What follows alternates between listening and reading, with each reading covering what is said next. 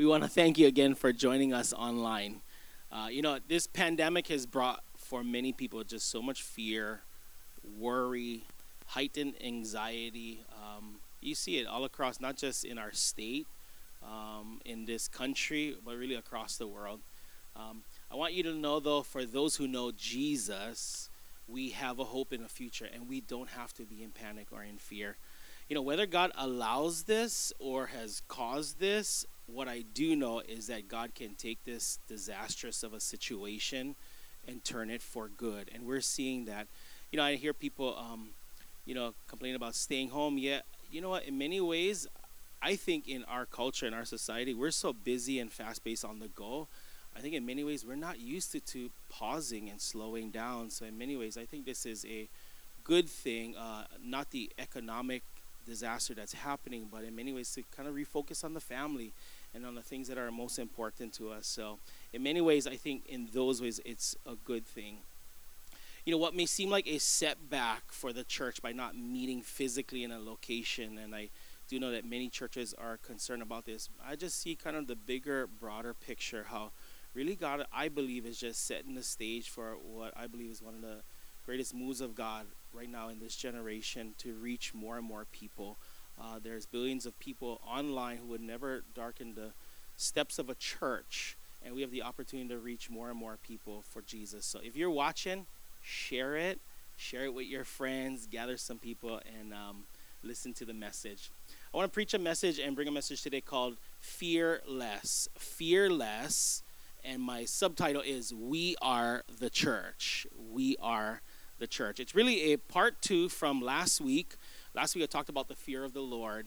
And above all other fears, the fear we do need to have is the fear of the Lord. So if you haven't watched that message, I encourage you download our app at Connect Point and uh, go watch that uh, message from last week. This is kind of part two from that. So I want you to turn to your neighbor. You're at home. If it's your spouse, if it's your kids, if you're by yourself, talk to yourself and tell them, We are the church. We are the church. You know, in truth, I think if we're not careful, especially in um, this Western church mindset, we think that the church is a building. And historically, from the beginning and the birthing of the church in the book of Acts, the church has never been a building uh, it started really on the day that the Spirit was poured out, and on that day where they began to preach and share, and 3,000 people came to faith in Christ. On that day, that was the birthing of the church, and there was no building. And I think this is really taking the church out of our comfort zone of being in the church, and we think that uh, we can confine God to the four walls of a building. And I think in many ways, this is really us being the church and going outside the four walls of the church and making uh, his name known. So when I look at the beginnings of the early church, I see some characteristics that I pray that we as the 21st century church never lose. And the first characteristic I would say is that they were a church that served others. They were a church that served others. Uh, here at the church, it's our dream team. Uh, and we have hundreds of those who serve people. And man, that's the heart of the church that's never changed from way back. In AD 251, the population of Christians was about 1.2 million, and there was a plague that swept the country, killing millions of people at the time. Towns in Italy were abandoned, some of them that never recovered, and people never moved back into because of that plague. The military and the Roman infrastructure was massively weakened, but Christians shined their light in the midst of the darkest moment in that country. Cyprian, a bishop of Carthage, said it like this How suitable and how necessary it is that this plague and pestilence, which seems so horribly and deadly, searches out the justice of each and every one and examines the mind of the human race. I think you could kind of see that us just kind of beginning to pause and slow down and examine things. Plagues and pandemics causes to search us ourselves even. They discover in us either a way of the world or the flesh of self-preservation or a way of the spirit in self-giving and sacrifice. You see that in fear, in panic, right? We're beginning to um, uh, isolate, social distance, but we're never to isolate too far. The church is called, yes, we're to heed the government, but never to isolate in ourselves and pull away from uh, everyone else. The church was called to make a difference, not preserving ourselves, but giving of ourselves. During the third century, in that plague, the church was found to be spirit filled people who were walking the way of their master Jesus. This plague took Christianity from an obscure, marginal 1.2 million people growing to over 6 million believers in a matter of uh, 50 years. So that's 5 million believers. This plague that uh, ravaged that country and that area made it grow even more. Plagues were a huge factor, as also believers who served others. The words I think of even during this time, too, is the words of Jesus in Matthew 20 28. For even the Son of Man came not to be served, but to serve and give his la- ransom, his life as a ransom for many. I think about that.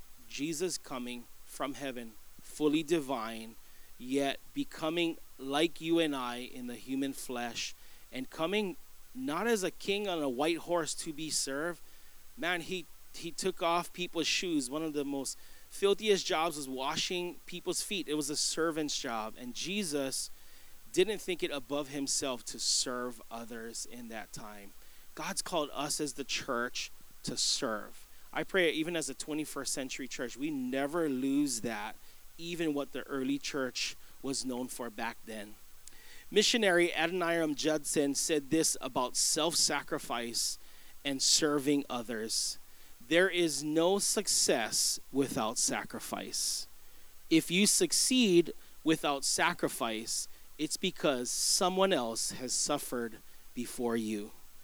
If you sacrifice without success, it's because someone will succeed after you. You know, I think sometimes uh, we try to measure success in the here and now, but we don't realize sometimes the seeds that have been planted and laid before us. I think of many people, um, even here in the islands in Hawaii, who pastors who have been literally gathering for the last 20 years, praying for a revival, praying for a move of God, and at times not seeing it. What we're experiencing, even as Connect Point Church, in the last four and a half years, and the growth that we've seen, I know for a fact has been seeds and people who have sacrificed and served and given that we're now seeing and reaping a harvest. We are called to serve others.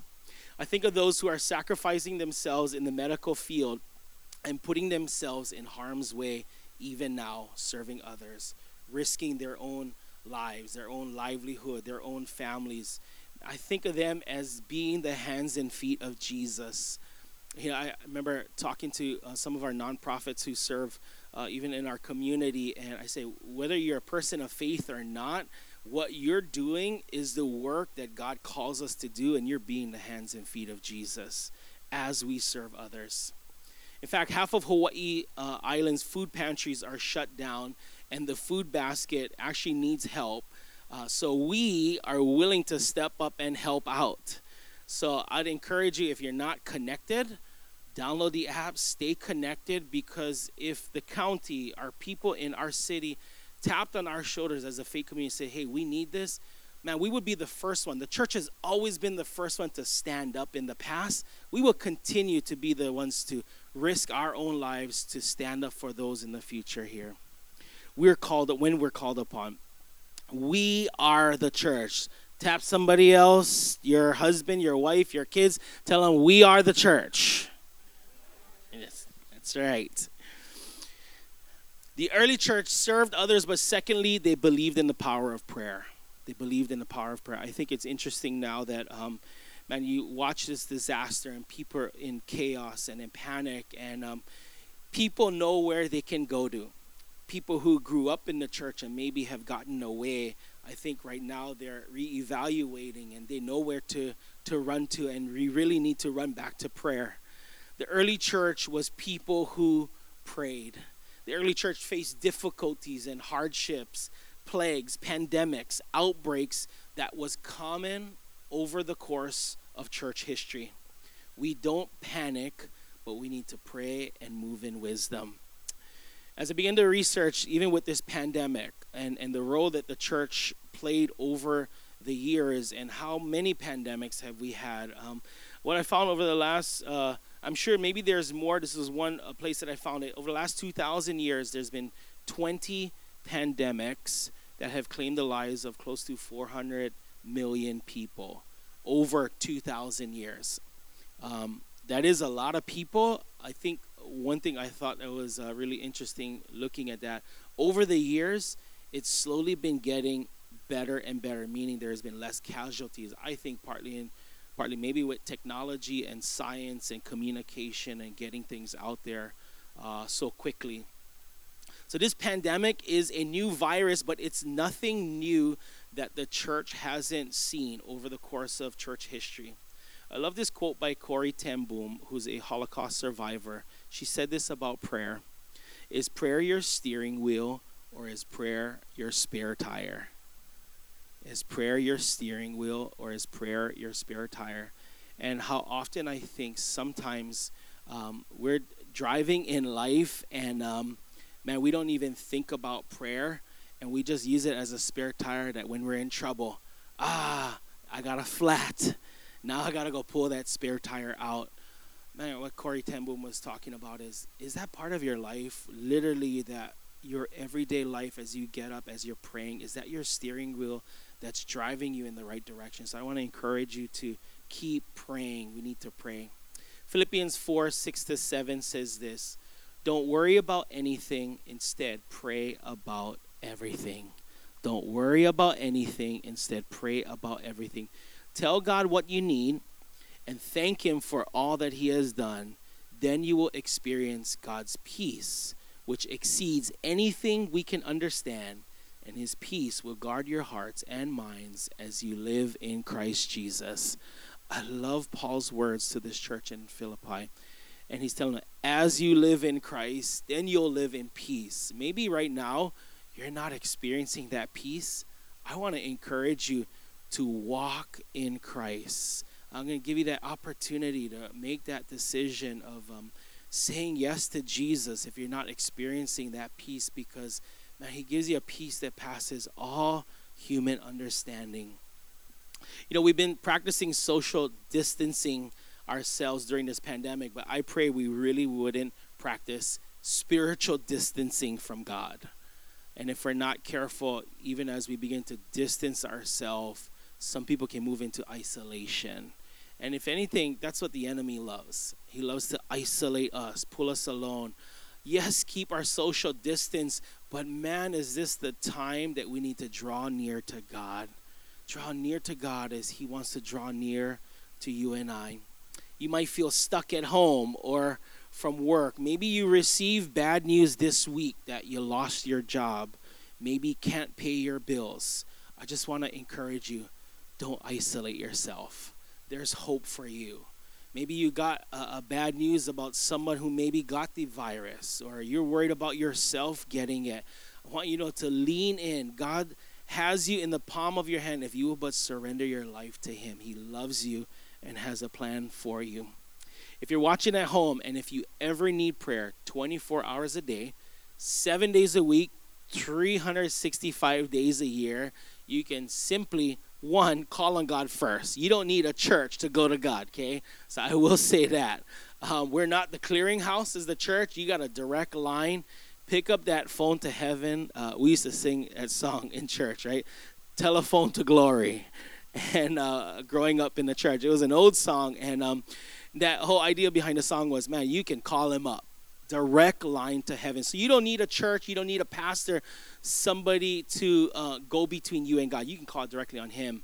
Uh, but also knowing that uh, you have a church and a people who's loving you and wanting to pray for you you can text prayer to 808 400 6590 they'll put that number up on the screen. You can text that number at any time. It goes directly to our prayer team at church and we would love to pray for you you may get a call, an email late at night, and you don't know who to turn to. Call on God first, yes. Shoot that number a text. We would love to pray with you and agree with you as you're walking through this time. Prayer knows no distance or no boundaries. Really, it's my heart that prayer would not be our last resort, but our first response in this time. Prayer is turning from a self reliance, depending on me, to a dependency on God.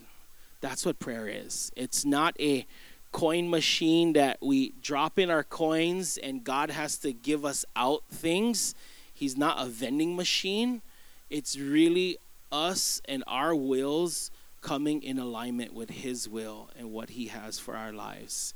So I definitely want to encourage you to pray. The early church served others, they prayed for others, but lastly, they never shied away from continuing to preach Christ in the middle of a pandemic, in the middle of a plague, in the middle of a disaster. Shine your lights. By 1850s, London was the most powerful and wealthiest city in the world at the time, with a population of more than 2 million people the cholera outbreak in 1854 struck fear in the hearts of Londoners. Preacher Charles Spurgeon, only 20 years old at the time, was the new pastor of New Park Street Chapel. This is what he said as this plague and pandemic hit London. If there ever be a time when the mindset is sensitive, it is when death is abroad. I recollect when first I came to London, how anxiously people listened to the gospel. For cholera was raging terribly. There was little scoffing then. You know, in truth, when the world around us is beginning to sink like sand, this really is the time to share Christ, to share the light and love of God. If there's ever a time for the church of God to step up and be bold and share their faith, it's now. People are hurting, they're lost, they're broken, and we have the answer, and his name is still Jesus. Amen. So, what is your foundation built on? Is it on sinking sand or is it on the solid rock, Christ Jesus? Spurgeon saw the plagues of his day as a storm that led many to seek refuge in Christ the rock in Christ the rock. The plagues, he said, the plagues was like this storm beating on it that caused them to seek an anchor on something solid. Jesus is still the rock we can run to.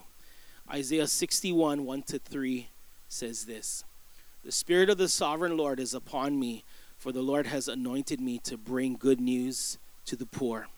He has sent me to comfort the brokenhearted and to proclaim to the captives to be released and the prisoners to be freed. He has sent me to tell those who mourn that the time of the Lord's favor has come. You know, in truth, I don't know what you're feeling, what you're experiencing, what you're going through. What I do know this, He is near to the brokenhearted. If you maybe uh, in your home, you're watching this maybe all by yourself, feeling isolated, like you're in prison, I know He sets the captives free.